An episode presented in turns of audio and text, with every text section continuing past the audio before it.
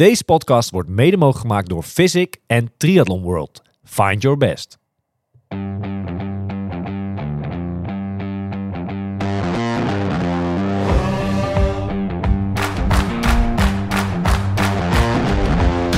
two, three,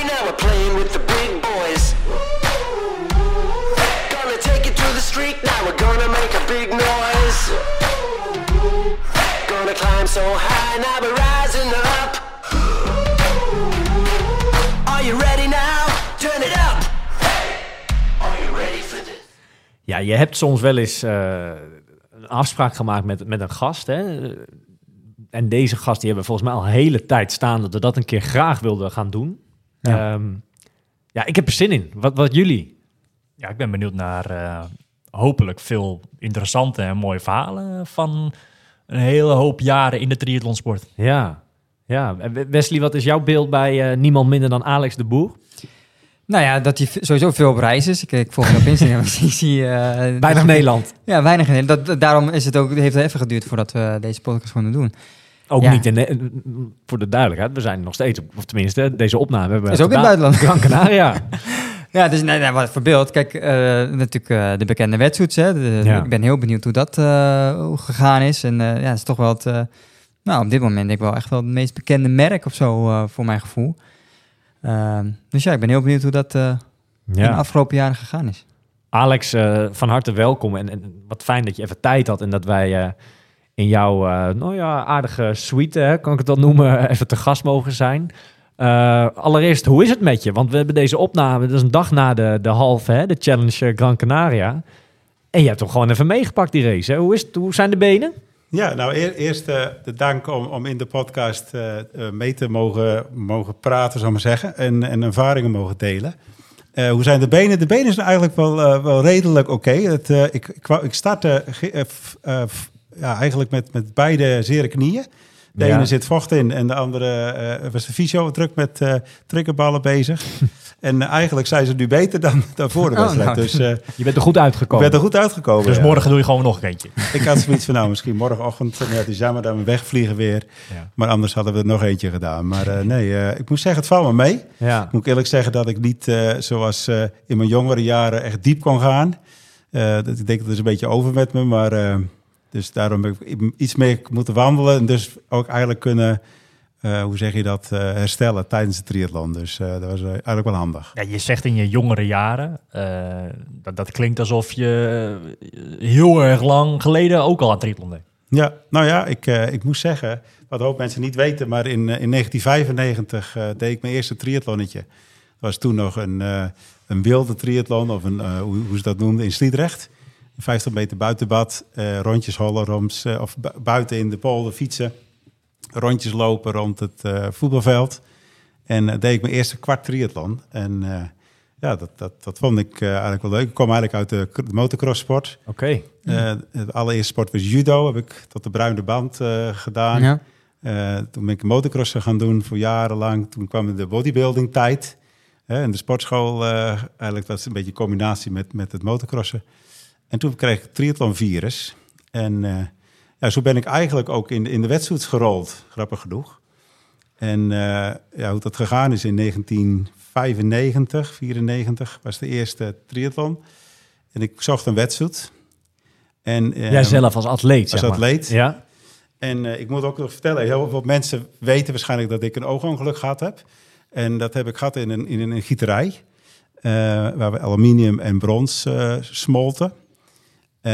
Tijdens zo'n ontploffing ben ik daar mijn oog kwijtgeraakt. En dat was ook eigenlijk op dat moment een beetje einde carrière Nee. in die gieterij. Ja. Hè, want eh, ja, dat doe je niet nog een keer, mits je heel erg van honden houdt, zou ik maar zeggen. Dus ehm, toen heb ik eigenlijk een beetje mijn eigen passie, dankzij dat ongeluk, kan ik eigenlijk wel zeggen, eh, richting eh, een, een eigen bedrijf. Ik, ik heb altijd wel een beetje in de handel gezeten, van auto's verkocht, eh, kleding die van de containers vielen. En Ja. Dat was wel een beetje aan het ondernemen. weet je, ik was al, eigenlijk altijd aan het ondernemen. Mijn allereerste deals waren tijdens Oud en Nieuw met de klasgenoten eh, rotjes verkopen. Eh, en dan hadden we een pakje van 12. En dan namen, was mijn winst, of onze winst, was daar samen met mijn maat, met John deden dat. En, dan onze winst was twee, twee astronautjes. Ja. Was onze winst van die twaalf. En zo is eigenlijk de business... eh, Ja, maar zo, ja, zo werkt het wel, toch? In het Ja, klein. Dat, ja, eh, op zich wel. Ja. Ah, grappig zeg. En, en, en je, je gaf net al aan van, van ik moest zelf op zoek naar een pak, naar een wetsuit. Ik neem aan dat het aanbod toen een stuk minder was dan wat er nu allemaal is, toch? Hoe, Ja. hoe ging dat toen dan? Nou, dat was inderdaad, wat natuurlijk aan, we hadden geen internet, eh, dat bestond niet. Eh, B, ehm, wat ik toen deed, mijn ex-vrouw toen de tijd had een, of heeft nog steeds een zus, maar die woont in Atlanta. Ja. Dus we gingen daar naartoe op vakantie en eh, nou, ik kocht daar een triathlete magazine. Ja. Blad doorgaan, gaan bladeren. Ik had verschillende merken. Er waren er niet veel. Quintana Roo was er. Ja. Een van de Canadese merken. Ik zit werkelijk van nu te denken welk merk dat was. Ni- 19, 19 Ja, oké. wetsuits. En, en, en nog een paar had ik gebeld. Hè. Dat ging toen nog. We gingen, e-mails gingen we niet doen. De fax was net uit. Ja. Hè. Dat is eh, voor de jongere generatie. We, hadden, we hebben nog een fax gehad. en eh, ik weet nog goed dat ik, eh, dat ik daar aan, aan, aan haar desk, zou ik maar zeggen, aan het bellen was. En eh, toen kreeg ik een, een, een, man eh, genaamd Paul Elie van de telefoon. En Paul was de distributeur voor Ironman wetsuits. En eh, ik dacht, hey, Ironman, dat klinkt wel, Beke- ja. dat klinkt wel goed in ja, ieder geval. Ja, ja, ja. En Paul zei nou van, Alex, dat is leuk, maar ik ben niet de man waar je mee moet praten. Je moet naar Nieuw-Zeeland bellen. En, en geloof me of niet, maar toen was dat een veel grotere stap als vandaag. Je moest naar, naar Nieuw-Zeeland bellen. Dat is best ver weg. Hè, nu pak je, je je telefoon en je app en het is, je gaat over de hele wereld. Ja. En eh, toen kreeg ik daar een meneer aan de telefoon, Andrew Mondel. Eh, en Andrew, eh, weet ik nog heel mooi, en daar kom ik later op terug, met een hele zware stem. Ik denk van, oh, wat een mega, mega vent zit er aan die telefoon. en die zei, ik zei, joh, ik zeg, ik ben Alex de Boer en ik heb eigenlijk wel zin om jouw wedstrijd te verkopen in, in Nederland. Oh, oké, ja, ja. Hij zei, ja, hij zegt... En het waren de Ironman-wedstrijden. het waren de Ironman wedstrijd. En eh, toen zei ik van, weet je wat, eh, koop er eh, eh, 100. Ik moest er 100 pakken kopen. En ik weet nog goed, die kostte toen 300 Nieuw-Zeeland dollars. Ik heb de eerste fax nog steeds terug, maar het grappige aan het verhaal is dat hij, hij zei, ja, hij zei, weet je wat, ik stuur je wel een fax. Ik, ik was toen dus bij mijn schoonzus, ex-schoonzus, pak niet uit, schoonzus in huis. En ik zei, ja, eh, Er komt een fax aan. volgende week vliegen we terug, maar ik had geen fax. Nee. Dus de eerste dag, eerste wat we deden nadat ik landde op Schiphol, was naar de office center rijden. fax kopen. Ja, ja, ja. nummer doorgeven, weet je, opbellen. Oh, dit is het nummer. En eh, nou, toen kreeg ik mijn eerste fax binnen. Moesten we dus 100 pakken, maar ik zei, ja, ik zei, dat ga ik niet doen, 100 pakken. Ik zei, weet je wat, Dat is een flinke investering. dat was een flinke investering. Ehm, ik, ik, ik had het wel gelukkig, maar ik, ja, ik, ik had nog een beetje zoiets van, nou, ik moet eerst maar eens zien hoe dat gaat. Ja. En eh, toen Want op kreeg- zich was, was toen rondom die tijd de, de triathlonsport in Nederland al ja, best wel groot? Of was dat, was dat booming? Want, want je moet daar wel een soort van vertrouwen in hebben van als ik nu bij wijze van spreken 100 pakken ga inkopen, dat, die, dat je allemaal weer Je kwijtraakt. kwijtraken, ja, Ja. tuurlijk. Ja, nou ja, had je heel veel wil- wilde triathlons. De hele NTB, eh, eh, zoals het vandaag is, zou ik maar zeggen, met de scheidsrechters en alles, dat was allemaal wat minder. En we hadden toen nog een triathlon in Dordrecht. Ik was toen net, ben nog meer lid geworden van de TVD. En ehm, ik weet nog goed, waar ik had 25 pakken, kwamen binnen met een luchtvracht. Ik had tegen hem gezegd, weet je wat, doe er 25, betaal ik je. Dat moest ook allemaal vooruitbetaald worden. En dan doe je de 75 in backorder. Maar ja, dat had natuurlijk eigenlijk weinig, op papier weinig waarde. Ja. Want als ik ze niet gekocht had of niet betaald had, had hij ze ook niet meer gestuurd. Nee. Dat is duidelijk. Maar goed, ik kreeg die 25 pakken binnen. En we verkochten er 18 dat weekend. Dat weekend. Dat, dat weekend. Zo. En dat, was nog, dat is vandaag nog veel. Om 18 wij- waar ik wedstrijd Bij, die triathlon in Bij die Dordrecht. triathlon in Dordrecht. Potverdorie. Maar, Dus- maar wa- was dat omdat bijna niemand een wedstrijd had of zo? Nee, er was heel weinig. We hadden wel eigenlijk alleen Quintana Roo, Aquaman had je in Europa. En toen kwam Ironman Wetsuits dus met een, met een best wel een bijzondere eh, technologie. Ze hadden toen zo'n blauwe achterkanten. We, de, de, oudere, de oudere luisteraars die zullen dat nog wel weten Ja. wel- wellicht. Ja, zeker. En die, eh die wetsuits, die, eh, ja, er was niks anders. Dus ja, dat, Maar, maar Milan, als ik even jou... Als wij al, zeg maar, en, en wij zijn van een wat jongere generatie misschien, maar als je vroeger terugdenkt waar je zeg maar spulletjes kon kopen of wat dan ook, dan was dat bij ons Triathlon Almere op de expo en that's it, toch? Waar moest je Verder vroeger... kon het bijna niet. Nee. Nergens. Nee, je, je- wat je Dat, daar keken we ook echt naar uit, dat je dan bij de kon steentjes kon rondlopen kijken. en eh, en- leuke, leuke dingen kon uitzoeken. Ja. Want verder was dat toen gewoon eh, nog niet echt, toch? Maar er waren niet echt specifieke triathlonwinkels ergens in Nederland of Nee, waar, waar, het je niet. waar je terecht kan voor je wetsuits of zo. Nee, volgens mij niet. denk ik dat dat best wel meeviel inderdaad, ja. Nee, nee dat, was, dat was er bijna niet. Maar Dus- dat, dat eerste, of tenminste jouw test wat dat betreft, die, die wedstrijd in Dordrecht, dat was, nou je zegt van de 25 pakken verkocht je de 18. Nou, dat is wel een succes, toch? Of tenminste, Nee, ik neem dat- aan dat je dacht van, hé, hey, wacht Hoe, hoe even. zag dat er dan uit? Want, want, eh, want, vet want- want, natuurlijk. want je kan, eh, je, je moet wel ergens eh, je, je pak op een tafel leggen of een soort van, tegenwoordig geeft iedereen bij wedstrijdjes bij een extra zo'n tentje Ja. of zo. Nee, hoe zag we dat hadden een eruit? markraampje hadden, hadden ze neergezet. Dus Ja. ik had in een markraampje op de hoek van die ijzeren, kon je zo je pakjes ophangen op een hangertje. En, eh, Dus dat is nog wel hetzelfde gebleven. dat is eigenlijk nog hetzelfde gebleven. Tja. Alleen nu zijn de tentjes, hè, van die Easy Up tenten of wat voor merk het ook is. En toen was de markraam, weet je wel. En dan had plat op, de, op de tafel wat pakjes neergelegd. Dus was wel grappig. En dus, de- dus die maandag werkelijk belde ik Andrew Mendel dus weer op. Ik zeg, jij Andrew, ik heb goed nieuws. Het Eh, werkt in- wel. In, eh, in plaats van 100 pakken, stuurt er maar 300. Dus die gozer denkt, oh de fuck, hey, dat, eh, ik, heb, ik heb een, goede vis aan de haak. Ik zeg, maar ik wil wel exclusiviteit hebben. En ik wil de eerste rechten hebben voor als we voor andere landen in Europa. Ja. Hij zei, ah, Nee. nou ja, we moeten even kijken. En hij denkt, nou, dat is natuurlijk... Dus ik kocht inderdaad 300 pakken. Die waren dat jaar best wel redelijk goed doorverkocht. En het volgende jaar, eh ja, 95, 96, ja, in 97... Toen zei ik tegen hem van, joh, ik wil, ik wil heel Europa hebben. Nou, dat kan niet, dat is moeilijk. Eh, nou, in Duitsland was toen Marcus Stork, Stork Bicycles. Ja. Hè, die is er nog steeds. En eigenlijk elke keer, en nu is de Eurobike is nu weer begonnen met, met pandemic, maar normaal ga ik altijd, ging ik altijd naar de Eurobike en altijd even hoi tegen Marcus. En dan kwam elke keer weer dat verhaal op. Hij had 40 wedstrijds op voorraad. En hij zegt tegen mij, Alex, hij zegt, eh, dat is leuk. Hij zegt, ik doe er eigenlijk toch niks mee. Als jij mijn voorraad opkoopt, dan mag je Duitsland hebben. Nou, dat is goed. Dus ik had toen bij die Andrew eh, bedongen dat ik duizend pakken moest kopen om Europa recht te krijgen.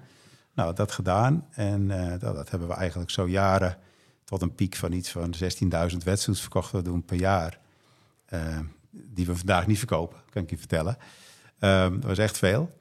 Eh, door heel Europa heen. Want ja, we waren, toen kwam net, Sagisaan kwam toen, ik denk in 98, 99, kwam Orca op de markt. Dus toen kregen we wat meer concurrentie. Er kwamen wat meer merken bij. Triathlonsport werd ook groter.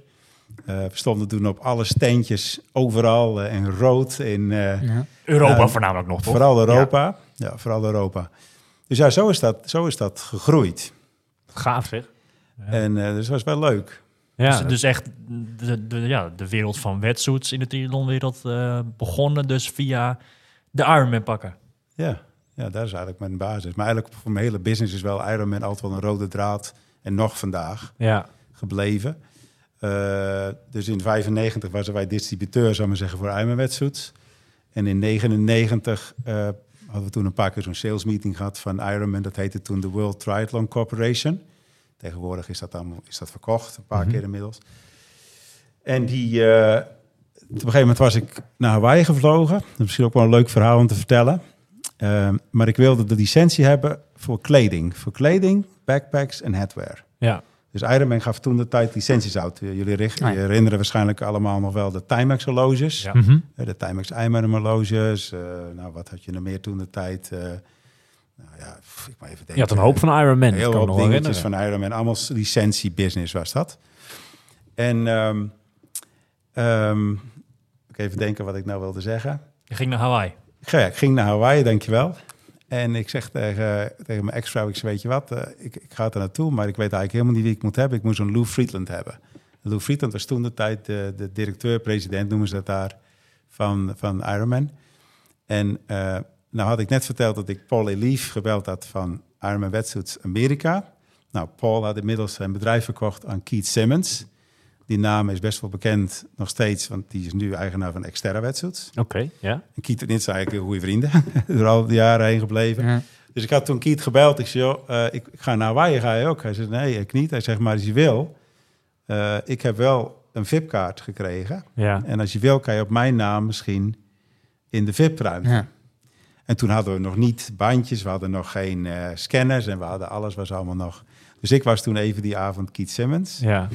En toen ben ik, eh eh laat me zeggen, hè, even, je, je, moet toen, je moest toen nog een Hawaii shirt aan. Eh, ik als, als, green boy zou maar zeggen, daar naar binnen toe. En ik weet nog goed, ik zat daar aan de tafel. En van die mooie ronde tafels hebben ze dan, weet je wel, met een boeketje erop. Je kent dat wel. En ik zeg tegen zo'n meneer, zo'n man die naast me zat, ik zeg, eh, ik zoek eigenlijk Lou Friedland. Hij zei, nou, the guy with the beard, he's just coming in. Dus ehm, ik zei, oké. En ik denk, nou ja, dit is het moment zeker maar. Dus ik opgestaan naar die man toe. Ik zeg tegen hem, ik zei, ik zeg you're Lou Friedland? Ja, hey, nice to meet you. Aardige kerel. Ik zeg, ehm, I want to be your largest licensee. Hij zei, oh, that's a statement. ik zeg, ja. Ik zeg, eh, we, ik zeg, we doen nu de wetsuits. Ik zeg, maar ik wil ook licentie hebben voor kleding en backpacks en headwear.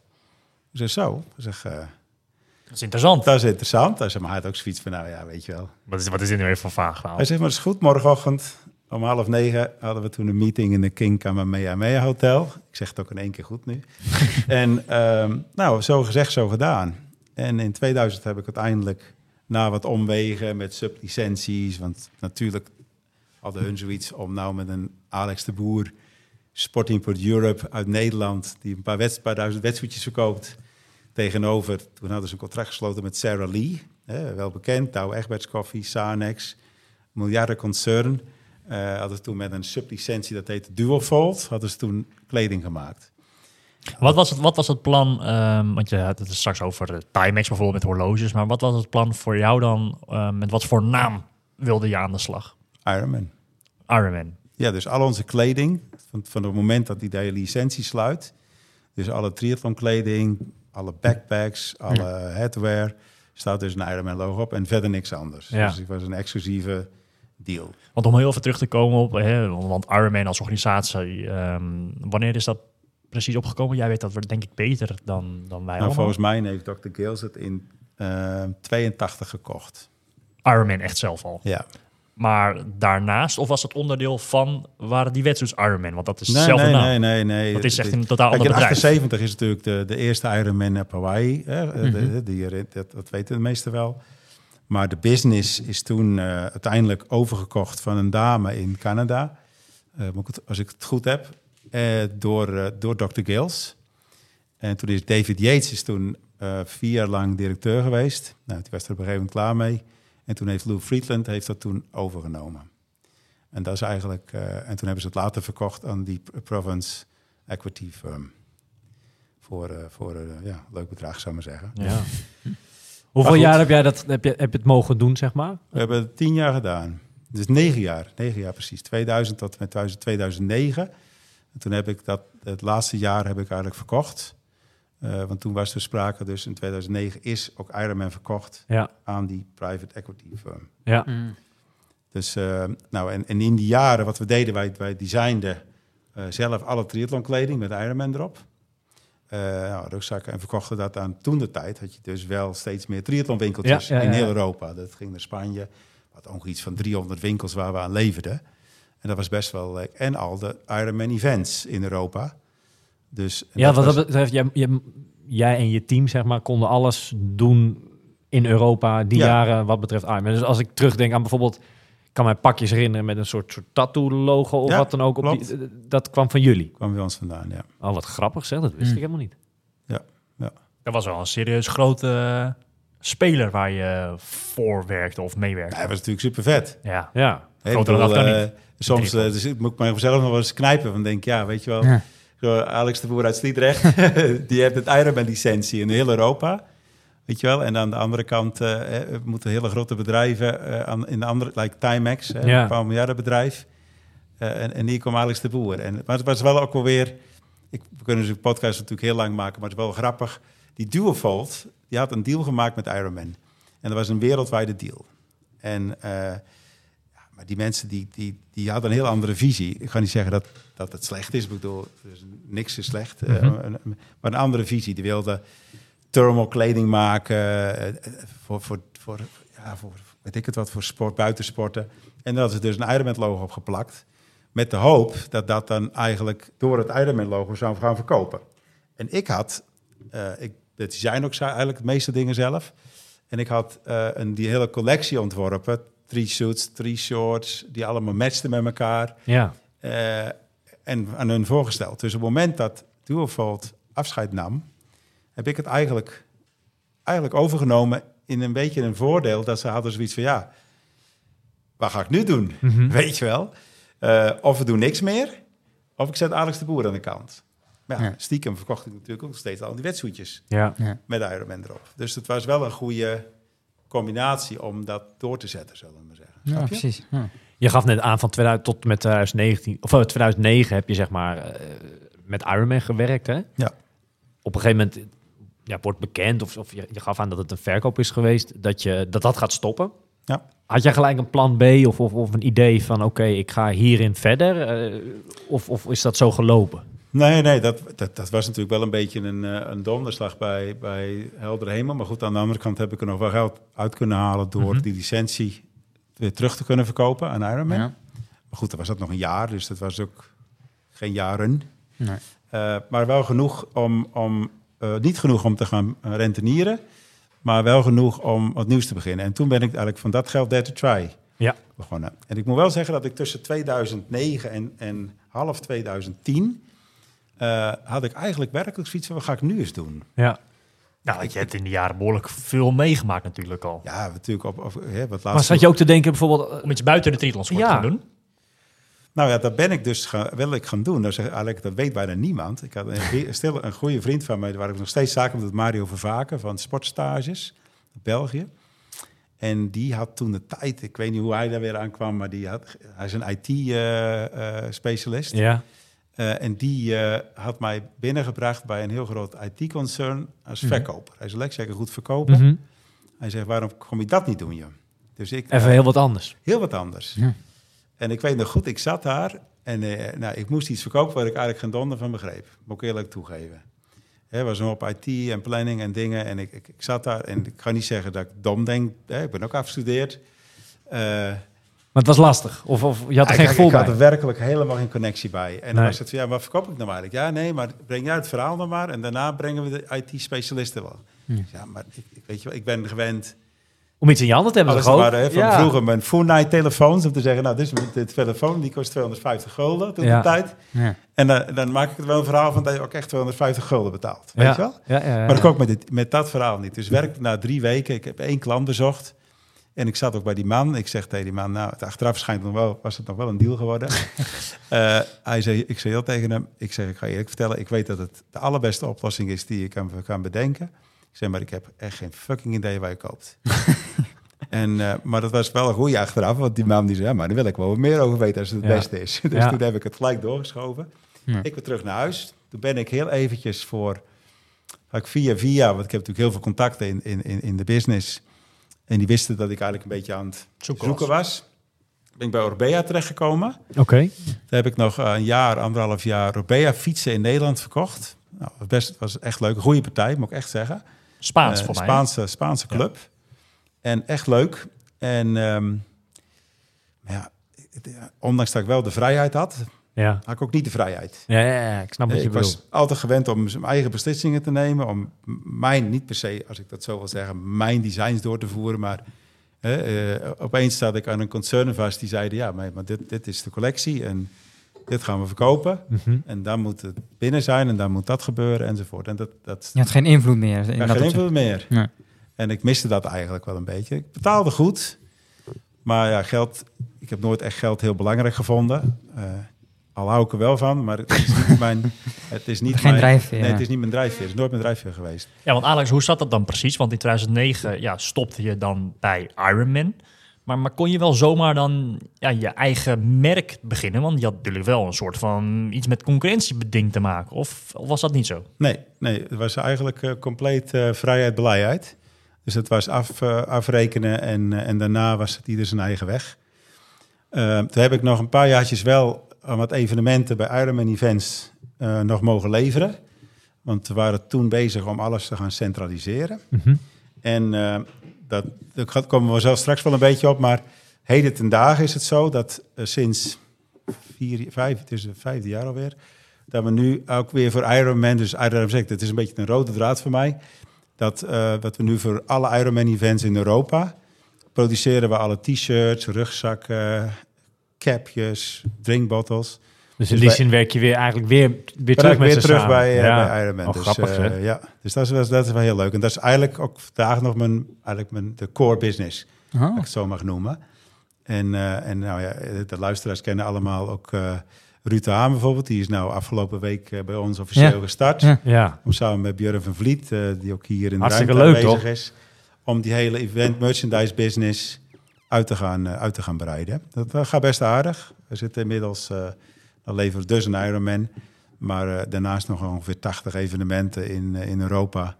En dat gaat van een paar honderd t-shirts tot een paar duizend rugzakken ja. per event. Dus eh, gaaf. Dus dat, dat- dat is is ook weer een dingetje die ik Nee, niet wist. ik niet. Of tenminste, waar ik, waar ik zomaar aan dacht, zeg maar. eh, ja. Hoe lastig is het, ehm, ja, als, als je net voor zo'n partij hebt ge, jarenlang al hebt gewerkt en dingen hebt gemaakt, om dan ja, iets nieuws te gaan beginnen en niet precies hetzelfde op de mat te, te leggen, zeg maar. Want je moet wel met, met iets, iets nieuws komen wat mensen inter Iets anders, ja, toch? iets Ja. anders. Iets anders, Hoe ja. lastig is het? Want je hebt, in principe heb je de ideeën zoals je ze de afgelopen jaren hebt gehad. Is dat heel lastig om dan iets met iets nieuws te komen? Ja, nou best wel. Want ehm, de wetsuits bijvoorbeeld, hè, dat was een licentie. Of een, sorry, een distributierecht. Ja. Dus die kocht ik van, van die Andrew Mondel. Hè? En hun bepaalde, natuurlijk wel met invloed van, van, van mij ook. En ik ben er met hun een paar keer mee geweest naar Sheiko. Is bijvoorbeeld een fabriek waar we toen de tijd produceerden in Taiwan. Ehm, maar hun bepaalden wel de collectie. Maar bijvoorbeeld bij ons in Nederland hebben we steeds meer. En toen ook al, hè, kreeg je al die city swims. Ja. Hè, en daar zijn we met, met Dare to Try, en dat doen we nog steeds, zijn we, ik durf ik hardop te zeggen, marktleider in. Hè, in de schoolslagwetsuits. Hè, er zijn natuurlijk de meeste wetsuits die er in de wereld zijn, zijn allemaal gebaseerd op, op, eh op borstkrol. Ja. Eh, en die zijn op schoolslag. Hè, we hebben toen een partnership gehad met Amsterdam City Swim. Dus dat bestond je schoolslag. Nee, Schoolslagwetsuits, Serieus? ja. Waar, eh, waar moet ik dan aan denken? Aan een schoolslag? Waarom, wat, is dat, wat is dat anders dan een borstkraalwedstrijd? Nou ja, je hebt natuurlijk minder drijfvermogen in je benen nodig, want anders dan, eh, ja, ben je net een eend die water eh Ja. Ja. gaat happen. Je, benen, je, je benen moeten iets dieper in het water moet liggen. lager in het water liggen, ja. Grappig. Ja, zo leren we weer wat. Ja, en daar zijn we, daar verkopen we echt duizenden, duizenden pakken in nog steeds. Maar Dus, joh, is, is die wereld zo groot dan van city swims? nou, die is veel groter dan triathlon de wereld. Dat, kan ik, eh, dat is in ieder geval een goed nieuws. Nee. Maar alleen Nederland dan? Allemaal nieuwe dingen. Eigenlijk alleen in Nederland, ja. Oké. Heb je natuurlijk heb je, hè, de Amsterdam City Swim. Toevallig heeft eh, Björn daar weer een nieuwe deal meegemaakt voor, voor nu. Ja. Eh, eh, daar waren we een aantal jaren geleden waren we daar eh, partner bij. We zijn eh, partner bij de Swimtified Cancer. Ja. Eh, nou, je staat over 400 eh, zwemmers per event. Dat gaat over 15 events of zo. Ja. Eh, en daarnaast heb je echt heel veel mensen die gewoon, ondanks ons Nederland koud is, eh, die zou zeggen: Ik vind het leuk om in het kanaal te gaan zwemmen. Ja. En bijna iedereen woont wel in de buurt van een plas of van een, Ja. van een rivier hè, bij ons. En eh, dus ja, dat, dat is best een leuke handel. Zijn er dan ook heel veel mensen, merk je dat, dat die dan toch ook in de winter blijven doorzwemmen? Dat dat ook daarmee te maken heeft? Dat is wel, eh, door de pandemic is dat zeker wel eh, Ja, gewakkerd. aangewakkerd. Dat is zeker, zeker een feit. Ja. Dus, eh, maar goed, daar kom ik zo met de boer wel even op. Ehm, dus ja, dus dat verhaal over Dirty J. Je, je vroeg mij net eh, in, in, in de break even van nou... Ja, wat, wat was je, je, de bedoeling om het merk, wat Milan eigenlijk net ook vroeg, van hè, je moet wat gaan opzetten, iets, iets nieuws, je eigen, je eigen... Wat was dat idee? Ja, wat, wat, wat was je idee en, en, en hoe wil je het zeg maar ja, gaan, gaan, gaan plaatsen in die markt, eh, Dare to Try? Ja, nou, de, de naam hè, zegt het Dare to Try. Hè, durf te triathlonnen. Mhm. Dat was eigenlijk de gedachte. Dus ik wilde eigenlijk echt van een, van een laag tot middensegment. En dan een beetje richting hoog. Want ik ben toch wel techneut. En ik vind het ook leuk om een pak te maken wat echt beter is. Ja, Eh, maar vooral de, de, de lage middensegment wetsuits. en, en, alle accessoires en wat er En dan alle ook... accessoires eromheen. En, maar ik heb eigenlijk vanaf dag één... heb ik eigenlijk, en dat ben ik nog steeds een beetje... dat ik niet de massa volg. Dus waarom we zeggen, hè, heel veel merken werken met Yamamoto. En ik ga niet zeggen dat dat slecht is. Alleen ik ben met een andere producent... waar ik vond dat, dat het beter kan. Ja, Dus ik heb samen met hun hebben we onze eigen rubber bijvoorbeeld eh, gemaakt. Dat hebben we eerst met Dare to Try gedaan en daar later nog weer met nog meer, eh, laat ik zeggen, ja, meer invest- investeringsgeld. ja. Ook voor de boer, laten we zeggen, weer een andere. Maar andere- wil je dan zeggen, want als ik even terugdenk in de tijd, volgens mij een jaar of tien terug, som ik in een, in een Try pak, eh, dat rode pak, die mag. mag, mag drie was dat toen. Ja. Is dat dan als een sprongetje in de tijd maken, een beetje de voorloper van uiteindelijk de wedstrijds die er nu zijn van de boer? Mm, nee, niet helemaal. Toen zeker nog niet. Mhm. Eh, het verhaal van de boer is eigenlijk dat eh, in 2019, 18, 18, 2018 had ik een pak ontwikkeld. eh, dat noemden we toen de Mach, de Mach Speed. Hè. We hadden de Mach, Mach Ja. 5, hè, de Mach, Mach 4, 3, 4, 5, 6. Dus Ja. dat werd de Mach Speed. En dat was de voorloper van de Fjord 1.0. Oké. Eh, en het verhaal daarvan is eh, het volgt. Dat was eigenlijk wel een leuk verhaal. Ik had toen een. eh, ik ben in 2000, eh, tussen 2001 en 2000, eind 2002 heb ik in, in Amerika gewoond Mhm. en gewerkt voor, voor een licentie voor Ironman. En dan zou je denken, licentie voor Ironman, je had toch zelf een licentie? Ja, dat klopt. Ik had zelf een licentie, maar ik Ja. heb toen de tijd een, een, een, inmiddels mijn businesspartner voor de boer, voor David en zijn bedrijf, David Greenstein, eh, ben ik, heb ik hem toen aan die Ironman licentie voor de US geholpen. En eigenlijk was het toen heel grappig. Hij zegt tegen mij, nou, dat is leuk Alex, dat, ik wil dat wel hebben. Eh, maar wie gaat, die, wie gaat dat runnen? Ja. Ik zei, nou, weet ik niet. Hij zei, nou, dat moet jij maar doen. Ik zei, ja, ik woon in Nederland, dus ja, dan kom je hier wonen. dus eh, zo gezegd, zo gedaan. En toen de tijd Erik Groothof, ook misschien wel onder luisteraars nog bekend, de voormalige managing director voor Saucony schoenen. Oké. Die is toen bij mij komen, die werkte toen bij mij, maar die is toen Europa gaan runnen. Ja, zodat jij in Amerika... Zodat ik in Amerika aan het werk kon. En, en eh, ja, dat was ook, ook naast de business. Eigenlijk, echt, ik durf bijna hardop te zeggen, wel de mooiste tijd van mijn leven. Eh, zakelijk gezien vooral. Want ik heb werkelijk, denk ik, elke stad in de US ongeveer wel gezien. Of in ieder geval wel een keer overnacht of geland. Ja. Eh, dus het was super vet. En dan gingen we in het weekend. Ik had daar natuurlijk inmiddels wat vrienden. We hadden een kantoor in Seattle en een kantoor in, in, in Manhattan, in eh, Fifth Avenue. Ja, dan was het of in het weekend, als je in Seattle was, gingen we skiën in, eh, in Vail. Eh, of we vlogen van New York voor, voor een lang weekendje naar Miami. Maar eigenlijk, Alex, we begonnen de, de, de, de opname dat we nu, hè, om te vertellen waar we nu dan opnemen, hè, in een Ja. hele grote, tenminste, ik vind het een hele grote suite hier op Gran Canaria, in een Ja. heel mooi resort. Maar dan heb je volgens mij wel in al die jaren heb je toch wel heel de wereld bijna gezien, joh. Je- Op allerlei mooie plekken. Ik Ja. wil niet zeggen dat je een rocksterrenleven erop na hebt gelaten, maar die Ja. triathlonsport heb je wel een, heel ver gebracht, toch? Nee, nee, maar luister. Ik zeg altijd, reizen is de, is de, de mooiste rijkdom die je kan hebben. En, en waarom? Je leert zoveel culturen en je, Ja. leert, je accepteert. Je, daardoor leer je ook mensen te accepteren zoals ze zijn. Ja. Hè, omdat iedereen uiteindelijk een andere cultuur, een andere achtergrond heeft. Hè, en, en daarom vind ik het soms moeilijk om ook in Nederland of ook in andere landen, hè, racisme, racisme Ja. of, of, eh, nou ja, of, of, of racisme op, op culturen, hè, op godsdiensten bijvoorbeeld. Hè, nu is net de Ramadan geweest. Ja. Hè, daar hoor je mensen over en dit en denk ja, laat iedereen gewoon nou gewoon lekker zijn eigen ding doen. Want ja, dat, zo is het. Dat is nou gewoon zo. Mhm. Hè, en dat de Nederlander altijd zeikt over het weer. Ja, dat, dat is zo. Weet je wel? Vond je het gisteren niet warm dan? In de wedstrijd. Wat heerlijk. nee, maar eh, ja, dus ik heb, eh, ik, maar ik kan werkelijk zeggen, ik heb werk Ja. van, Nieuw- van Nieuw-Zeeland, Alaska tot alles ertussen ongeveer wel Geweldig. gezien.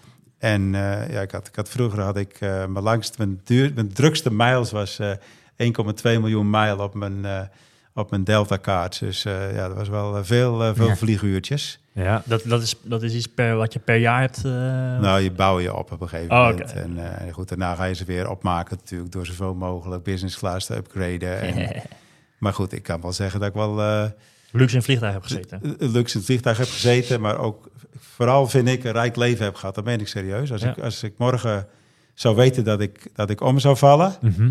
dan, dan heb ik eigenlijk, zijdelings nu het belangrijke feit dat mijn vrouw zwanger is.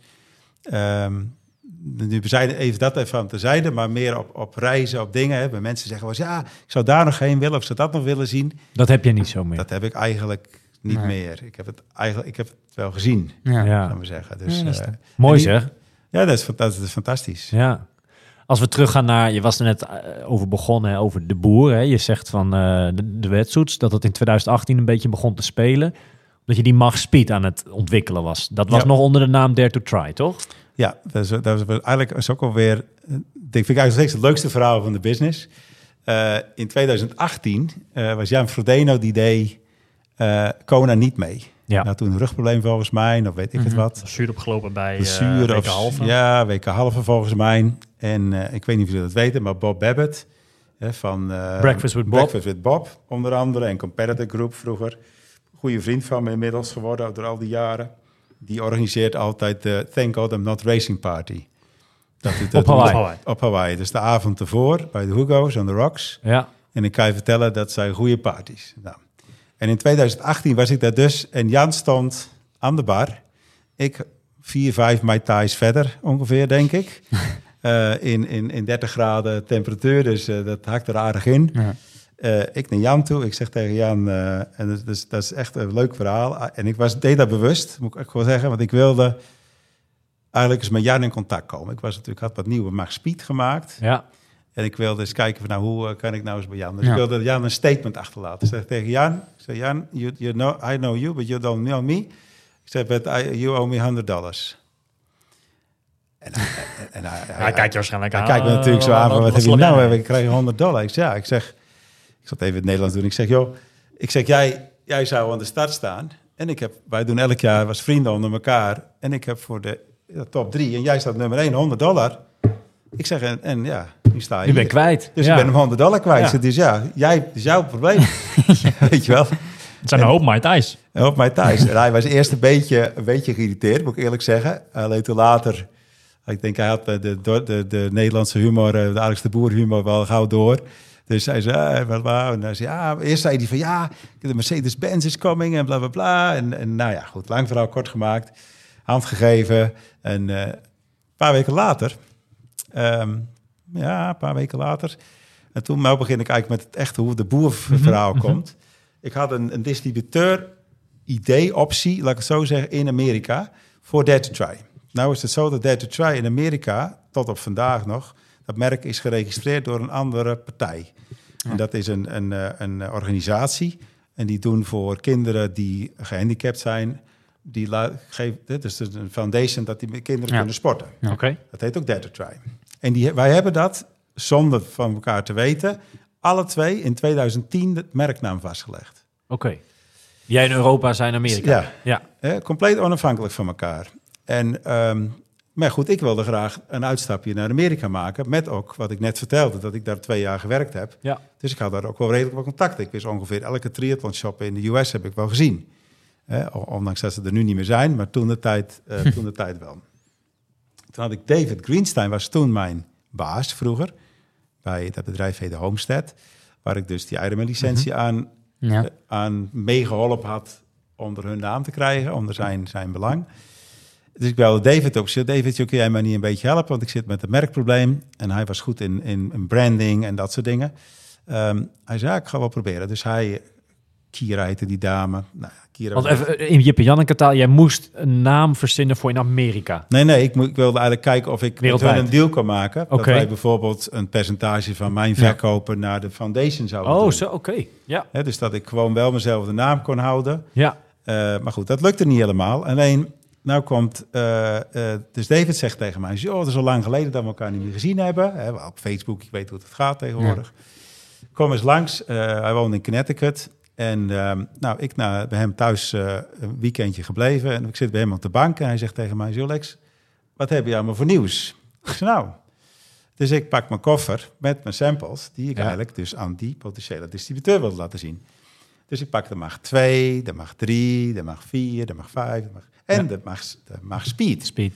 Dus hij zegt, holy fuck, hij zegt, dat is echt vet. Dat, hij zegt, wat is dat dan? Ik zeg, ja, dat is een nieuw pak. Ik zeg, nou, wat is de gedachte erachter? Ik zeg, nou, ik zeg, ik wil eigenlijk een, een, een, een, een pak maken... wat bewezen sneller is dan alle andere wetsuits. Dat anders is dan alle, alle, alle andere wetsuits. En, en, het, en het moet gewoon ook qua prijs eh, daar dus boven liggen, omdat er gewoon veel meer kosten Ja. in zitten aan technologie, aan, en ook waarschijnlijk de aantallen minder zijn Ja. dan dat je bijvoorbeeld van zo'n 30 zwempak verkoopt, wat dus dat schoolslagpak is. Hij zei, ah, oké, dat is echt vet. Dus hij had een vriend gebeld, een, een, een atleet. Hij zei, joh, je moet eens komen kijken, we hebben hier wat bijzonders. Wat denk jij ervan? Dus die gozer in dat, in dat, zag zichzelf in dat pak gehezen en die, die, die nou, was helemaal lyrisch. Hij zegt, dat is echt vet. Hij zegt, joh, weet je wat je doet? Kom morgenochtend eh, naar mij toe naar kantoor Ja. in, de, in, de, in, in, de, in de stad, hè, in New York City. Dus hij was toevallig net, hij zat nu in- bij, werkte bij een ander bedrijf. eh, werkelijk aan de overkant van waar ik vroeger Oh. Met hem gewerkt, dat was wel leuk. Dus ik bij hem, eh, nou, ik joh, we gaan even lunchen. Hij zegt, ja Alex, ik heb er zo over nagedacht. Kunnen we niet een deal maken? Zo, wij, wat deal? Hij zei, hij Alex, je kan dat pak niet verkopen, man, on the dare to try. Hij zegt, dat is... is Moet exclusief worden of zo. hij zegt, je hebt Volkswagen, je hebt natuurlijk Audi. Hij zegt, dat heb je eigenlijk met Dare to Try. Hè? Je hebt die, die, die schoolslagpakken, dat zijn de Volkswagens die iedereen wil. De mag 2's. Dan de mag 3's worden, laten we zeggen, de Audi, de Audi eh, A, A4's, A5's. Maar je moet ook de Lamborghinis en de Ferraris hebben. En, en ja, nou ja, we gingen dus ook meer over de, de Audi-groep. Dus we hadden het toen over de Porsches. Hij zegt, hij zegt, je moet een Porsche hebben. Hij zegt, en waarom heet dat merk Porsche en waarom heet dat niet Volkswagen? Ja. Omdat mensen geen Volkswagen Ja. willen rijden van 180.000 euro. Ja, dat is oké. Hij zegt, nou, weet je wat we doen? We doen een 50-50 deal. Ehm, nou, ik moest een bedrag investeren. Hij, hij deed het veelvoudige daarvan. Hij zegt, jij, ik wil jouw kennis, je contacten en dan eh, kunnen we starten. Nou, ik ken hem al jaren en ik weet, het is eigenlijk een beetje mijn, ik noem het altijd mijn grote broer. Ook qua zakelijk is het mijn mentor altijd geweest. Ehm, ik denk iedereen in, eh, heeft wel ergens in zijn leven een mentor nodig. Ja, of dat een familielid is of iemand erbuiten. En het hoeft helemaal niet per se zakelijk te zijn. Maar in mijn geval zeker zakelijk. En ehm, dus ik heb werkelijk in, in denk drie seconden een hand gegeven. Ik zei, nou, dat gaan we doen. Ja. Ik zei, great, we hebben een deal. En eh, hij zegt, nou, who is the best athlete in the world?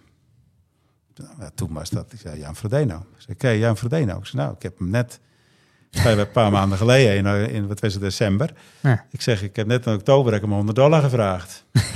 hij zei, nou, belt hem maar op en stuurt hem maar, eh, gaan we vertellen dat een nieuw pak heb, nieuw Ja. merk. Ja. Dus ik eh, uiteindelijk naar Felix Rudiger, dat is dan de manager, Manager, en de ja. partner van Jan, hè, zakenpartner. En Felix zegt nou, dus ja, dat is een leuk idee, maar eigenlijk moet je maar eens gewoon weer pakken opsturen, want je hebt net geluk. En geluk heeft ook Contract wel eens was leven. Het tak met Ter was beëindigd. Precies, werkelijk twee weken ervoor. Geen grap. Dus ik to try pak opgestuurd. Mag drie's, mag vier, mag vijf's en de, en de mag speed natuurlijk. En eh, nou, Jan, eh, Jan in dat pak. En eh, nou, ik kreeg een appie van, van Jan, dus ik nummer dan, WhatsApp foto en ik heb hem nog. Duim omhoog, best ever. Epic. ik zeg, ah, fuck dat is helemaal goed. Dus ik toen, eh, ik zeg tegen David, nou, je, je, je geloof je niet. Zeg, we hebben de, de wereldkampioen eh, triathlon eh, in- het wedstrijd. Nou, hoeveel kost dat? Nou, x. Ik zeg, nou ik zeg, doen we. ja. Is oké. Dus Dan had je die al binnen in ieder geval. dus we ja, een deal gemaakt. Eh, ik naar Girona gevlogen. Ik moet wel zeggen, Mooie plek, mooie plek. mooie plek, absoluut. Eh was wel leuk. Ik zat tegen Jan, op een gegeven moment had ik Jan aan de telefoon. Ik zei, Jan, ik zeg wel persoonlijk wil ik A, het contract met je tekenen. Ik zeg, maar er zit nog één ouder onder het gras. Ik zeg, ik, ik wil je, ik wil je, ik zeg, wat laatst hebben je hebben we ontmoet. Hij, hij wist dat nog. In Kona voor die 100 dollar. Ja. Ik zeg maar, eh, ja, ik wil toch eens even gewoon wat nader kennis maken. Ik zeg, want ja, als ik een klootzak vind, dan doe ik maar geen zaken. Dan ben, daar ben ik, zo ben ik ook echt. Als ik iemand niet mag, Mhm. Ja, dan prima, maar dan niet met mij, weet je wel. Mhm. Maar ze, hè, Jan is echt, echt, een, echt een fijne vent. En eh, nou, wij, eh, ik met hem gezwommen. Ik moet hè, altijd gebruik dezelfde zin. We zijn samen in het zwembad gegaan. Ja, ja. En we hebben dezelfde... Hè, hij, ging net, hij ging net iets harder, we maar zeggen. Goed, dezelfde tijd gezwommen, laat ik het zo zeggen. En eh, nou, s'avonds met hem uit eten bij- bij hem thuis. Hij nog hard op zoek, want hij kon zijn pen niet vinden. Zijn vader had hem ooit een keer een pen gegeven. Een mooi verhaal. En die had gezegd, nou Jan, hier ga je nog heel veel contracten mee schrijven, ondertekenen.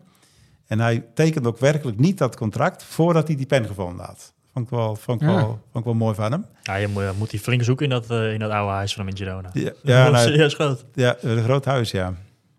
Nou, toen is Jan dus met dat pak begonnen. Wij de boel gaan promoten.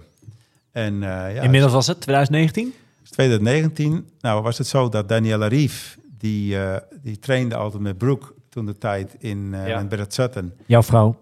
Nu mijn vrouw dus, inderdaad. Ehm, en ik zeg tegen Brooke van, joh, kunnen we niet een lijntje leggen naar Daniela? Dan hebben we de beste man en de beste vrouw. Ja. Nou, zo gezegd gedaan, pak gestuurd, hetzelfde verhaal, testen. Eh, want we hadden een hoop mensen, eh, dat wil ik, vind ik toch leuk om het wel hier te benoemen. En dat is nu ook met Gustav zo, met Christian, met alle atleten. Eh, Daniel Beckengaard is een heel goed voorbeeld zelfs. Die jongens die zwemmen werkelijk geen pak als het voor hun niet sneller is. Nee. Ja. Eh, wat, hoeveel geld je ook biedt, dat maakt werkelijk niet uit. Eh, Jan zegt ook, Jan was zelf zo, dat Jan, dat wist ik eigenlijk, wist, dat hoor ik natuurlijk later van hem, die had tegen Felix gezegd, het, maar eigenlijk hoef ik helemaal geen geld, want dat pak je zoveel sneller. Het verschilde hem twee seconden ten opzichte van alle andere wedstrijden die hij toen ter beschikking had. Op een 100 meter? Op een 100 Ja. meter. Twee is veel, hè? Ja. Ja. En eh, hij zegt, eh, ja, eigenlijk, wat verdeelde maakt, maak je. Hij zegt, I don't care, maar ik zwem de pak. Ja. En dat is ook, eigenlijk dat is ook met Christian Bloemenveld zo, met Gustav Iden is dat zo gegaan. Hè, de laatste die we dachten, echt een goede zwemmer, ik te zeggen, eh, Daniel Beckengaard. Nou, die was echt lyrisch over het pak. Ja. En die zegt, ja, het is echt werkelijk echt sneller. En voor mij, en dat, dat vind ik ook wel leuk om te vertellen. En nu, hè, nou nou ja, Milan, jij zwemt erin. Dus we kennen natuurlijk nog heel veel. Nou, jullie zwemmen zelf ook in, in de Mhm. wetsuit. En eh, ik vind het, ja, dit is een beetje een kroon, kroon op mijn carrière, zou ik maar zeggen. Ja. Hè, ik, eh, wat, je, wat ik vertelde, hè, we zijn natuurlijk al, al heel veel jaren bezig. 28 jaar lang in, de in de rubbers gezeten, met Ironman, over de wereld gereisd. Eh, ik heb, eh, laatst had ik nog een beetje te rekenen, ongeveer, laten we zeggen, gemiddeld 15 events per jaar op expos gestaan. Dus maal 28, reken maar uit. Dus ik heb ongeveer elke Ironman wel, alle finishes ongeveer een keer gehoord. Hè? You're Ironman. Ja. En ehm, ja, nu is het een beetje de tijd dat, dat we, ja, niet, niet dat het, maar voor mij is het meer de journey geweest. En hoe nu de uitge- uitkomst is, vind ik eigenlijk gek genoeg niet zo heel belangrijk. Ik bedoel, zakelijk gaat het best goed. Hè. We, we, de- we verdienen geld. Eh, maar we hebben nog zeker nog plannen eh, tot op zijn minst 2028. Eh, met als eerste doel, eh, wat eigenlijk een beetje een, nou ja, laat ik zeggen, een, een, een, een première is op deze podcast. Kijk, We Scoopie. Zoals ook maar het was. Ja, zegt een Pierre, we komen heel snel uit met eh, een eigen zwemlijn, performance zwemlijn. Ja. Met als doel om in 2028 een, een groot nationaal team, waarin we al besprekingen hebben. Mag ik niet vertellen welke, maar is, eh, het is niet Oeganda. Eh, eh, dat die eh, met een de boer eh swimwear op het, in de Olympische Spelen in Los Angeles staan. Tof. Oh. En daar hoop ik eigenlijk naar mijn carrière een Dan heb beetje je af de... te gaan sluiten. Ja. ja, gaaf zeg. Ja. Mooi verhaal hè man. Het wil- Ja. ja. Ik ben ook wel benieuwd, want het heet De Boer, nou, dat, dat, zo heet jij natuurlijk. Maar hoe, heb je dat zelf besloten om dat zo te noemen? Hoe is dat nee, absoluut niet. David was dat. Hij zei, ja, hij zegt, eh, ja, we, we call it de boer. Ik ja, en David is van origine Zuid-Afrikaan, dus die weet wat de boer is. Ja. Ja, hè, de farmer. Ik zei, maar David is de farmer. Ja, dat is oké, dat is een goede naam. Dat is sterk, de boer. Boom. Ik zeg, we keepen de boer. Ja. En zo zijn we gestart. En, eh, en, en zo zijn we nu, eh, ja, nu zitten we dus in Anfi. Dat is, ook, hè, dat is een klein linkje, de, wat de brug die ik daar wil leggen. De volgende uitdaging is dat de directeur van Anfi, José eh, Luis eh, Trujillo, heet die meneer, Ja. inmiddels goede vriend geworden. Die heeft mij benaderd van, joh, kunnen we, kun jij ons niet een beetje gaan helpen om atleten richting ons nieuw project, dat is in Anfi Tauro, er wordt nu een zwembad gebouwd. Ja.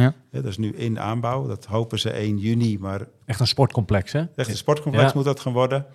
Om daar eh, straks dus trainingskampen en uh, Alla La Santa en, en noem ze maar op, eh playitas, eh, hier te gaan houden. Op Gran Canaria. Met natuurlijk eh, hier het voordeel, eh, ik ben echt van een Lanzarote fan, dat weten best wel veel luisteraars ook waarschijnlijk wel. Maar Gran Canaria heeft qua fietsen, ja, je hebt natuurlijk wel, wel meer, eh, vind Ja. ik wel meer mogelijkheden. Eh, en, en het is ook wat, eh, nou ik ga niet zeggen mooier, maar eh, als je echt wil klimmen, is er echt wel te klimmen hier. Ja. Eh, wel serieus. Dus eh, er komt er eh, de komende winter, dus vanaf oktober tot en met april, dan hopen we hier eh, veel trainingskampen of trainingsorganisaties hier te krijgen. We gaan zelf één kamp organiseren. Dat kan ik ook als eh prim, premier, prim- hoe zeg je dat, primeur, hè, of Nederlands Ja, ja, ja. primeur vertellen. Samen met Arnold Feiten. Arnold is de, de nationale coach en ook eigenlijk de, de coach van Noorwegen inderdaad. Die aan de, de beginselen stond van Gustav en, en, en Christian. Die zullen ook dan waarschijnlijk, eh, hè, we Erbij gaan het niet beloven, maar in ieder geval Ja. een paar dagen erbij zijn. Die waren ook al een paar keer hier de afgelopen maanden. hè? Ja, die waren hier ook, dat klopt. Ehm, maar we gaan dan met Arnold eh camp, dat heet Train Like the Norwegians. Ja. En eh, dus heel die filosofie gaan we dan, en het wordt een, ja, eigenlijk een, ehm, ja, een vijf-star eh, Trainingcamp. trainingscamp. Ja. Maar wel op die manier dat vijf-star is niet alleen dat alles er, ah, werkelijk alles geregeld is. Maar het is zelfs zo ver geregeld dat als je meedoet, je krijgt van ons dan een rugzak toegestuurd en een, en een, en een trolley, hè, een Ja. reiskoffer. En die vul je met, alleen met je loopschoenen Ja. en misschien en met je onderbroek en een paar andere dingen. En al het andere is hier. Dus je fiets is er van Bike Sensations. Ja, Eh, de, er is Pedro, eh, dat is de former bikefitter Ja. van de Movistar team bijvoorbeeld. Die gaat iedereen op de fiets zetten. ja. Er is elke dag sportmassage. Oh, gaaf. Er is ochtends een yoga-instructeur. Eh, er zal, gek genoeg, niet zo heel veel getraind worden. Dus wel getraind, maar meer hoe, hoe laten zien hoe je traint. Ja, Hè, want het heeft helemaal geen zin om, om, om mensen zeven dagen, acht dagen helemaal af te matten.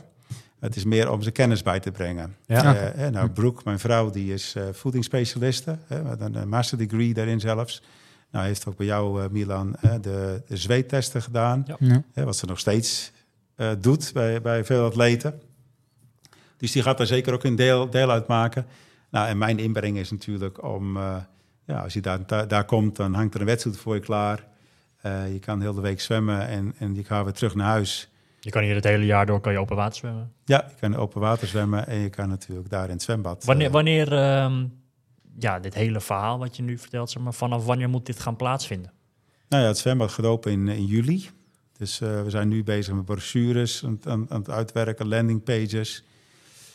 Daar moeten we natuurlijk wachten op de live foto's en video's van, Ja, van de pool. Want ja, we weten allemaal dat voor ons triatleten eh, een hotel zonder pool, dat gaat eigenlijk niet. ja. Ehm, en dan eh, kunnen we vanaf oktober gaan de eerste camps. eh, maar ook is het een oproep naar alle eh, camporganisatoren. Dus zal we zeggen, stel dat je... weet in Nederland weet ik eigenlijk niet precies wie de trainingscamp organiseren. Ik weet niet of jullie dat weten. Mm, nou, Triathlon Ja. Insight eh, volgens mij eh, gaat trainen, eh, wil, wil misschien wel trainers Ja. kopen. Eh, Nou ja, ik weet, ik weet. Ik weet Tri-Experience het. bijvoorbeeld doet die zwem, het zwem die, tri, die, die zwem, Ja, het is ja, ja. meer zwem. Nou, Ja. Die heeft, zich, heeft ook al toegezegd dat hij eh, wil komen met zijn, met zijn groep. Ehm, dus dat is eigenlijk een beetje de volgende... Maar dat is weer heel, op zich een hele andere business voor jou om daar, want dan, volgens mij, want je, ik zie jij glunderen. Ik vind, je, je praat hier uh, heel het leuk, enthousiast ja. ja. ik vind dat is wel leuk. een hele andere business op zich, toch? Ja, omdat eigenlijk voor mij, dat klinkt nou heel gek, al het andere wat ik heel dag doe, is business. Ja. is, is, is mails beantwoorden, zorgen dat de deals gemaakt worden, dat de productie loopt, dat er logistieke planningen zijn. Dat is eigenlijk mijn dagelijkse werk. Maar dit zie ik meer als een, als een, als een, eh, als een, als een echte hobby. Maar ik heb geen werk, zeg ik altijd. Ik heb, ik heb, ik heb eigenlijk, ik heb eigenlijk geen, geen job. Maar dit vind ik echt leuk om. Ik, ga- ik ga graag met mensen om. Ik vind het leuk. En het, is ook, het zit voor mij heel raar geen verdien, verdienmodel aan. En, en normaal gesproken wil ik overal wat aan verdienen. En, en hier hoef ik eigenlijk niks aan te verdienen. Alleen wat ik eraan wil verdienen. En dat is ook waarom we nu hier bijvoorbeeld in dit appartement zitten. Ja, Dat is eigenlijk mijn, Wat je mijn ervan return terugkrijgt. investment. ja. Ja. Dus, eh, en we gaan, eh, zoals het er nu uitziet, vanaf eh, 1 november tot en met 1 april wonen we ook in Tauro, volgend jaar. Eh, van dit jaar eigenlijk al natuurlijk. Ja, ja, Ja. ja. Voor vier, vijf maanden. En, en dat is eigenlijk ook een beetje waar ik naartoe wil. ja. Ja, totdat straks de kleine ergens naar school moet. En dan zien we wel waar, maar misschien wel hier. Eh, weet, weet ik niet. Maar de toekomst van de, de familie De Boer, die gaat ongetwijfeld op een van deze eh, ja, mooie eilanden liggen, eh, wat dat betreft. Ja, ik denk het is meer een mix. Ik heb, eh, ik heb eh, twee kinderen bij mijn, bij mijn ex-vrouw. Dus die ja. Wil ik ook graag bij in de buurt zijn. Dus ik moet zeggen, ik, hoef, ik vind de Nederlandse zomers vind ik fantastisch. Hè? Ja. Hoef ik ook niet per se hier te zitten, moet ik eerlijk zeggen. Maar ik heb een hekel aan de Nederlandse herfsten en winters. Ja, Ehm, eh, en dus ja, daarom eigenlijk heel het jaar zon. Dat is wel een beetje waar ik ja. mijn laatste, nou, mijn laatste jaren, ik hoop dat ik nog wel lang meegaat, maar eh, ja. in ieder geval mijn laatste eh, zakelijke jaren eh, door wil brengen. Wat leuk zeg. Ja, nou, ik ben wel onder de indruk van het. Kijk, Ik had wel bepaalde verwachtingen, of tenminste, ik heb, je hebt altijd een beeld van iemand denken. Je denkt dat je iemand een beetje kent, maar Ja. je hebt echt wel dingen verteld. Dat, Die onbekend waren. Absoluut, Ja. absoluut. Er is nog veel meer dan alleen wedstrijds. Ja, nou, Ja, ja. dat ook. Dat ook. Dat de ook. Milan, heb jij, heb jij nog, een- na het, het horen van dit verhaal, nog, nog een vraag voor Alex of, of iets?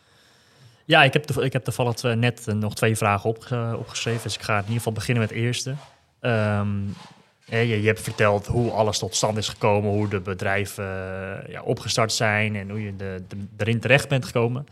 Maar wat ik wel interessant vind is, ehm, of jij, dat zal heel uitgebreid kunnen, maar om, om het proberen te beknopt te vertellen. Hoe komt uiteindelijk zo'n wedstrijd nou tot stand? Want er is waarschijnlijk een idee. En vervolgens moet dat allemaal gemaakt gaan worden. Ja, ja dat is een goeie. Eh, nou ja, het is eigenlijk heel veel samenwerking met de fabrieken. Hè, in eerste kijk, vroeger was het meer zoals ik vertelde, bij Ironman Wetsuits werden we, hadden hun, laten we zeggen, een design. Je gaan met een design naar de fabriek toe en de fabriek die zegt, ja, nou ja, goed. Dit kan we- wel, dit kan dit niet. kan niet. Ja. En het liefst altijd met het idee dat het zo goedkoop mogelijk moet. Hè, dat is ook een voordeel nu bij de boer. Als ik nu bij de fabriek zit, Ja, dan is eigenlijk, heel eerlijk gezegd, praat ik niet over geld. Dan zeg ik, nou, zo wil ik het hebben. ja. En dan gaan we later kijken wat het kost. En dan gaan we zien wat het pak moet kosten. Mhm. Terwijl als ik een wedstrijd wil verkopen voor 300 euro, ja, dan, dan, daar zit er niet zoveel ruimte in. Dus dan is elk ritsje, elk, elk, elk, elk stiksel Ja. die wat minder is, daar, daar, daar spaar je op, zou maar zeggen. Ja. Maar hoe komt het er samen? is eigenlijk meer een samenwerking met, met de fabriek. Kijk, een wedstrijd was er natuurlijk al. Dus ik heb niet een wed- wedstrijd... Ik was niet de bedenker van een wedstrijd. Nee, precies. Hè, dus de wedstrijden zijn er. Dus je bent wel een beetje aan het... Eerst, eh, vroeger vooral meer aan het copy-pasten. Dus nou, wat doet die ander? ja. Wat, hoe kan ik het beter doen? Nou, en nu bij, bij de boer eh, was ook leuk met dat, met dat Mag Speedpak. Hè. David was eigenlijk de volgende vraag die, die zei van... Nou, hè, dat is cool. Maar, kan je hem nu nog beter maken? Ja, dat is eigenlijk mijn, mijn volgende Ja. vraag, want eh, daar hadden we het van mij van de week over. Want ja, je hebt dan nu inmiddels de De drie. drie Fjord, eh Fjord 3.0, de drie, 3.0, drie maal ja. eh, pakken gemaakt. Supersnelle pakken. Maar elke- te blijven verbeteren. Maar eens te blijven verbeteren. Ja. Hoe, want eh, als, als je eenmaal een pak hebt uitgebracht, ben je al gelijk alweer aan het denken van... Oh, Ja. volgend jaar gaan we het al- op deze manier doen. Of eh Ja, ik moet wel zeggen dat ik nu een beetje bij de 3.0... eh, vastlopen. Ik, ik heb wel ideeën, ik heb, loop nu niet vast, maar ik heb wel een paar dingen dat ik denk qua, qua snelheid, qua... We hebben nu zoveel testen gedaan, ook met het Olaf Alexander Boel, met Santara Tech. Eh, ook voor dat Sub-7 project toen de tijd, daar is het eigenlijk mee begonnen. Ja. Ehm, en naar, naar Noorwegen gevlogen, weer testen, lactaattestjes, dingetjes, man, dat ik dacht van, onvoorstelbaar. Maar eh, het is echt interessant om te zien hoe je dan... Dus qua, qua de, de, de aankleding van het wetsuit, qua look en feel... ehm, pff, vind ik het zachtjes aan moeilijk worden. Dus ik wil nu meer gaan zoeken in, in de volgende, daar heb ik wel ideeën over. In com- nog meer comfort, maar vooral ook comfort bij het aantrekken vooral. Comfort bij het, hoe, hoe kan ik het pak nog sneller uitkrijgen. Ja. Want ik zie bijvoorbeeld eh, vooral bij de, nou weet ik dat bij de Olympische afstanden worden wetsuit minder gebruikt. Dat zie je eigenlijk steeds minder met de watertemperatuur. Ja. De acceptatie is natuurlijk naar beneden gesteld. Ehm, maar ehm, ik zie Christian is natuurlijk een hele snelle wisselaar. Hè, moet maar eens opletten, die gozer die is onvoorstelbaar. Nou, ook mede met hem daar, daar vooral over gehad. Hoe kunnen we nu iets verzinnen? Nou ja, daar, toevallig vlieg ik nu eerste week juni. Alles nog een beetje voor de geboorte straks. Ja. Eh, nog een paar dagen snel naar Hongkong slash naar China. Ik vlieg altijd naar Hongkong, ga daar de grens over en dan naar de fabrieken. Ehm, om, om eigenlijk mijn laatste ideeën voor de 4.0 alvast eh, uit te gaan werken. De samples laten maken, proto's. En we zijn al bezig nu met de nieuwe Ocean wetsuit. Die we gaan met de naam veranderen naar Norseman. We hebben een deal gemaakt met Norseman. Dus die Tof. pakken heten straks de Norseman 1.0, 2.0, 3.0. Mooi. En ook met Pat eh, Patagon Man. Zo, dus die eh, in Chile. Hetzelfde verhaal. Eh, want dat is, dus we proberen qua merk wel altijd iets te maken wat ook voor de zwemmer uiteindelijk, voor de, voor de gebruiker, dusdanig beter is. Ja.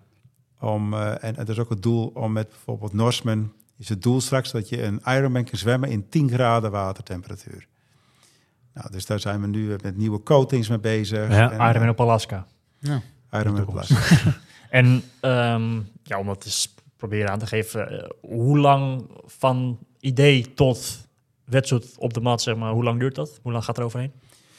Nou ja, tijdens de pandemic duurde het natuurlijk wat langer allemaal, want dan kon, ik, niet, niet niet- kon ik niet naar China toe. Nu Ja. iets sneller gaan misschien. dus dat, scheelt, dat was een jaar en nu is het ongeveer, ja, ik durf te zeggen een half jaar. Kunnen we Best wel snel.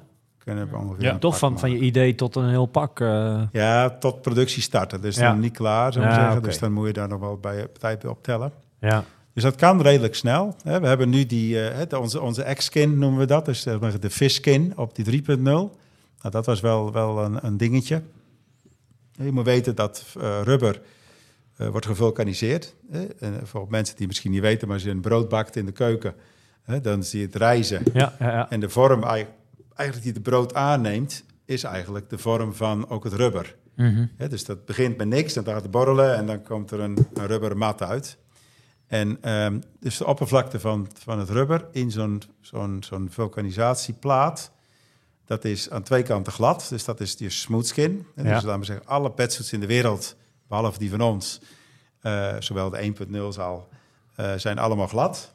En wij hebben ervoor gekozen om daar een structuur aan te geven. En dat is niet omdat het le- alleen maar mooi is, maar vooral natuurlijk omdat dat Het werkt. Tenminste, dat het heeft een, minder- functie. Weerstand ja, ja. Dus glad heeft eigenlijk zelfs meer weerstand, gek genoeg, dan niet glad. ja.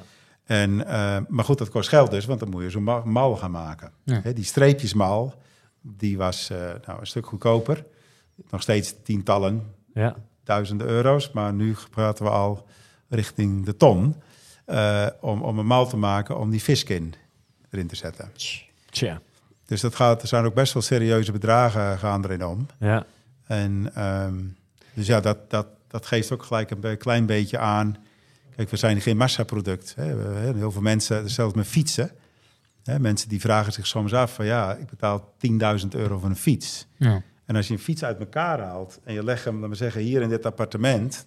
Ja, dan, dan is waarschijnlijk zo achter die tafel. Is die fiets wel uit elkaar? Weet je, dus de wielen, de, dan kan je misschien dat je spaken eruit haalt, weet je wel. Ja. Maar als je een 10.000 euro heb ik over. Dus laten we zeggen een Toyota Aygo. Hè, die kost nu waarschijnlijk iets meer. Met na de maar zeggen, stel, die kostte vroeger ook 10.000. Maar haalt die eens uit elkaar. Helemaal, alle stukjes eruit, dan krijg je hier niet in het appartement neergelegd. Nee. En dat is een aardig maar appartement. Ja. Maar eh, het grappige is dat we wel 10.000 voor die fiets betaalden, maar we hebben natuurlijk veel minder fietsen gemaakt. Ja. In verhouding natuurlijk dan die auto. Dus, en dat is bij ons hetzelfde. Dus daarom eh, is ook gelijk een beetje een, ja, een uitleg ook aan, aan, aan de luisteraars van, hè, die, oh ja, en de boelpak is 1500 dollar. Hè, nu met de dollar en de euro. Hè, want we zijn officieel ook een Amerikaans bedrijf. Hè, onze voorraad ligt in Nederland, maar we zijn een Amerikaans bedrijf. Dus de prijzen zijn in dollars. Ja, kost een pak nu 1400 euro. Ja. En dat is natuurlijk een hoop geld. Maar het is niet een hoop geld als je weet dat je da- daardoor eh, een stuk frisser op de fiets stapt. Ja. Eh, eh, ook, ook al, er zijn atleten, Jan is bijvoorbeeld zo iemand, die probeert, hè, die zwemt vaak met zo'n pace, eh, zo'n pacer. En die zegt, ik wil eigenlijk niet veel, ik ga niet proberen veel harder te zwemmen. Ik ga proberen minder energie te gebruiken in Ja. dezelfde tijd. Ja. En daardoor kom je dus frisser op die fiets. En dus kun je dus harder fietsen Ja. of harder lopen. Ja. En dat is eigenlijk de basis van ons, van ons merk. Dus wat we eigenlijk een wetsuit wilden we maken, dat equipment is. En niet een product om, ja. maar te, eh, om er goed uit te zien of zo. Is nou van het...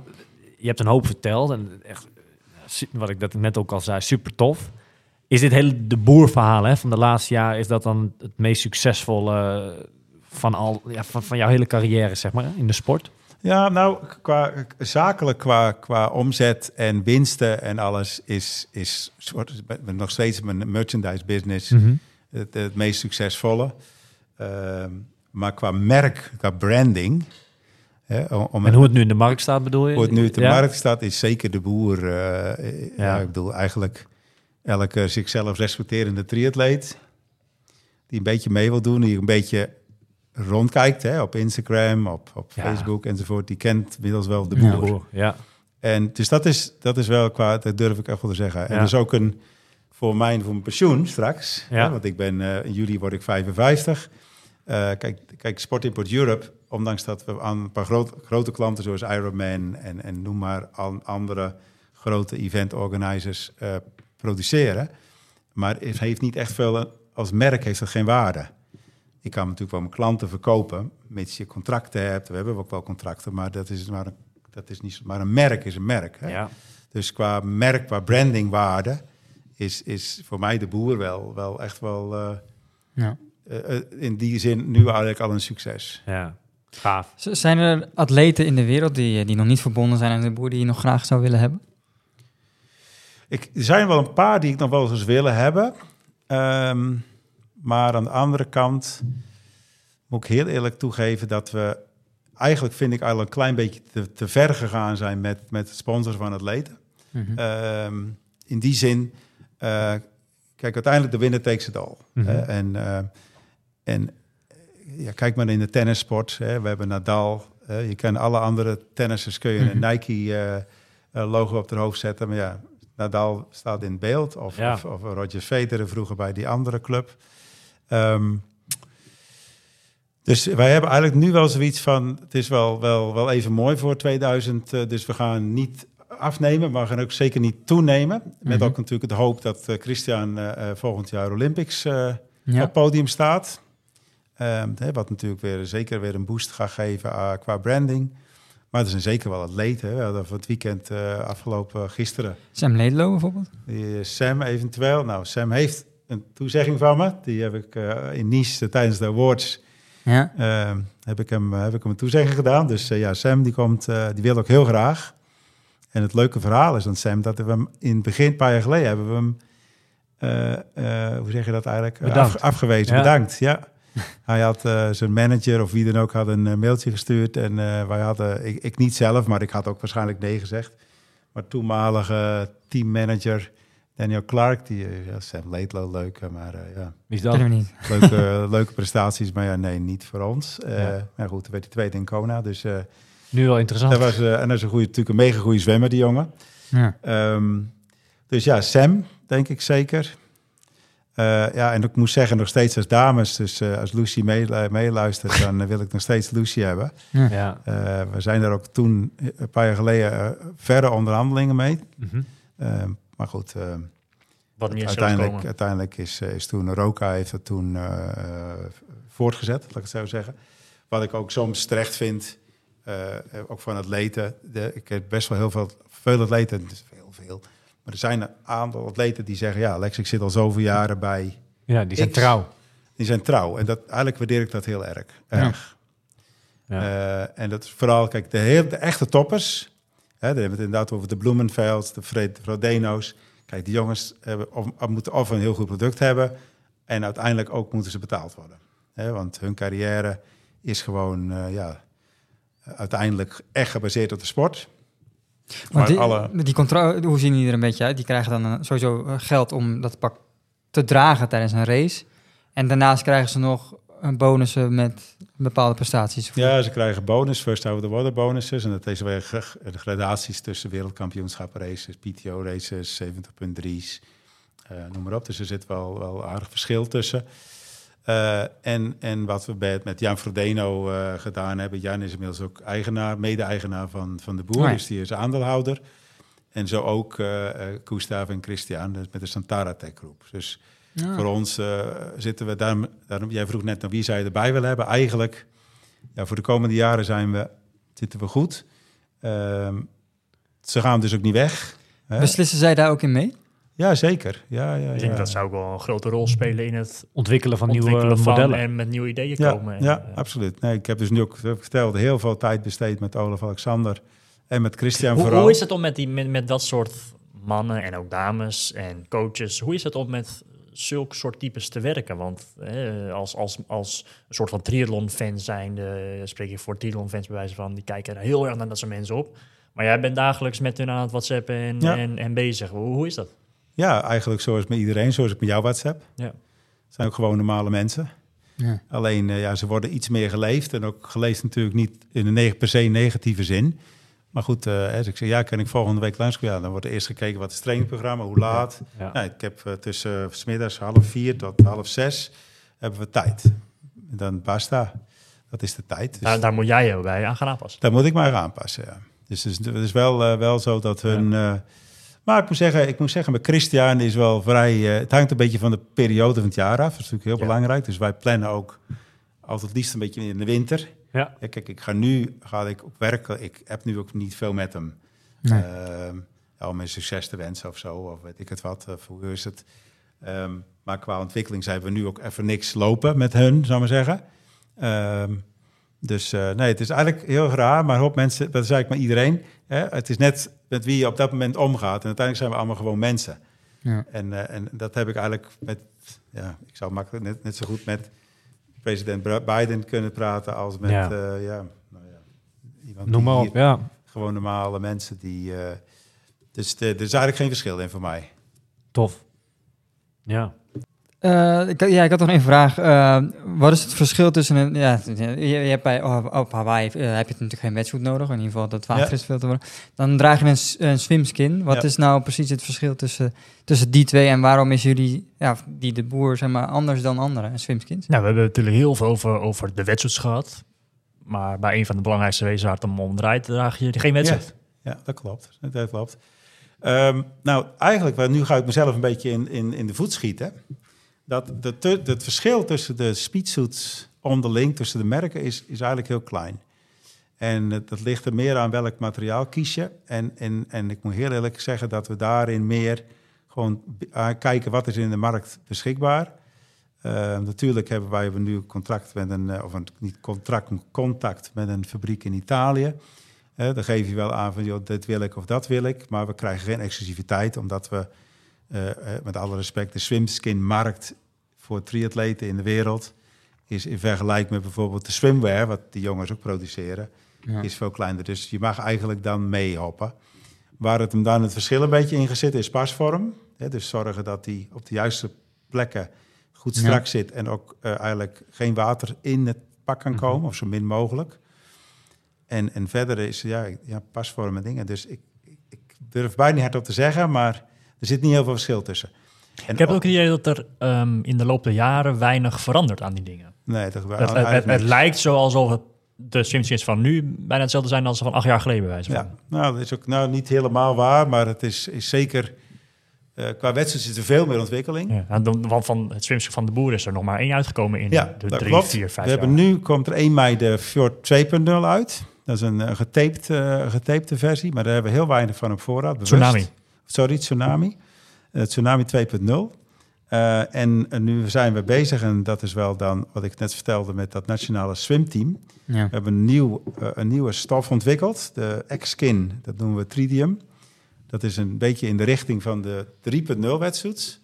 Gaan we overzetten naar de swimskins. En daar komt er een 3.0 swimskin en die gaat, zoals we nu met de testen al weten, sneller zijn dan alle andere swimskins in de wereld. Dus eh, eindelijk... komt wel iets heel inter- interessants aan. Dus. Ja, er komt echt iets interessants aan. Eigenlijk ben ik daar heb nooit enthousiast geweest over mijn swimskins. Want ja, voor mij is het meer een add-on. Ja. En ik, ja, ik moet ze hebben. Maar nu gaan we iets maken. En ook voor de, voor de, voor de ja, Olympische zwemmers. Hè, de, de- dat niveau jongens. Die, eh, dus als het goed is, gaan we weer nieuwe wereldrecords zien.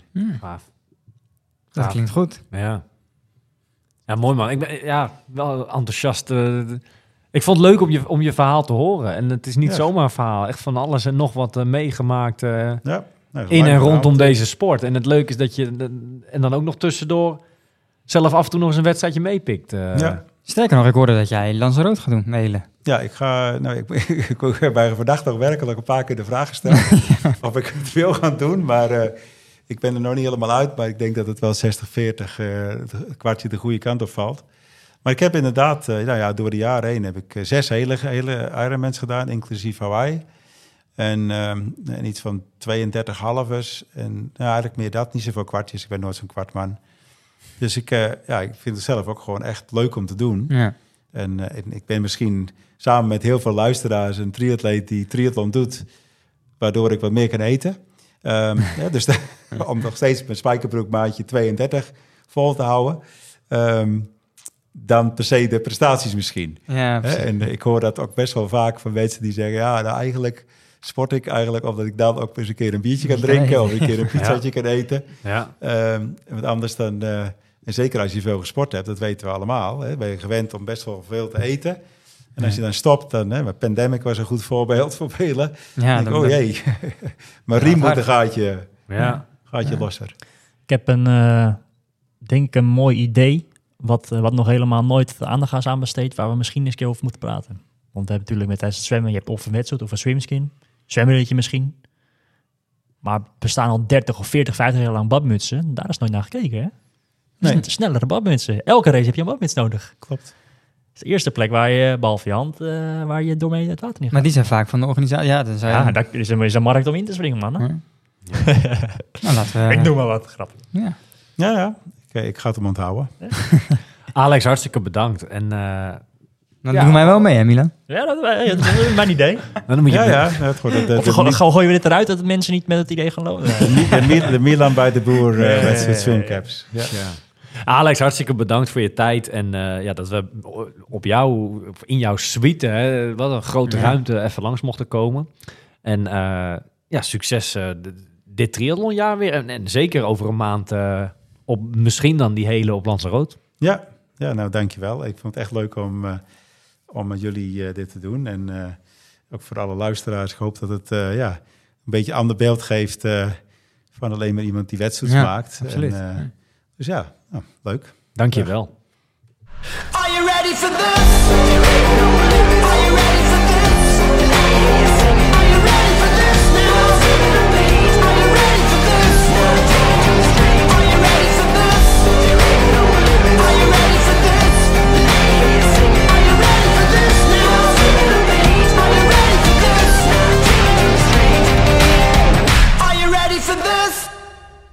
Deze podcast wordt mede mogelijk gemaakt door Physic en Triathlon World. Find your best.